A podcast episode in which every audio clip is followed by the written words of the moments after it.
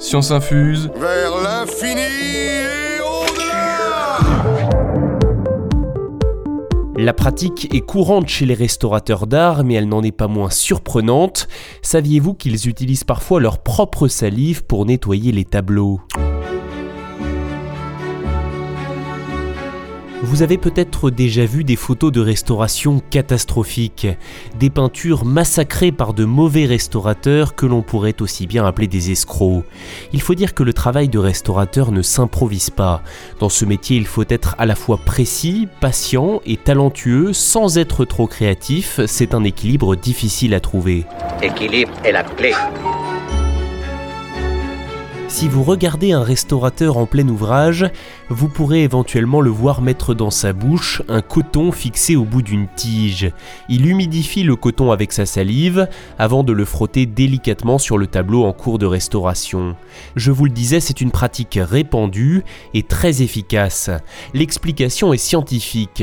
Dans la salive humaine, il y a des enzymes qui participent à la digestion de la nourriture et qui s'avèrent également très utiles pour éliminer les moisissures, les saletés et les taches.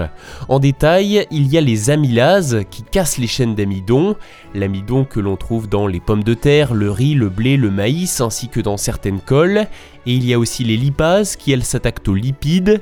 Ces enzymes font disparaître les traces de graisse. C'est des taches de graisse en plus.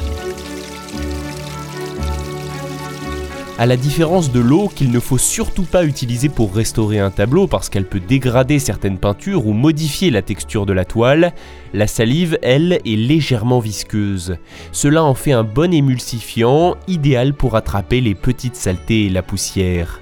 Si certains restaurateurs utilisent leur propre salive, d'autres préfèrent la salive artificielle, elle évite aux professionnels de répandre leurs microbes sur la toile. A noter que la salive ne peut évidemment pas être utilisée en toutes circonstances, elle se prête plutôt bien au nettoyage des peintures à l'huile, mais aussi du cuir, du bois et des perles. Merci d'avoir écouté cet épisode de Science Infuse. S'il vous a intéressé, n'hésitez pas à vous abonner au podcast sans oublier d'activer les notifications. À très bientôt.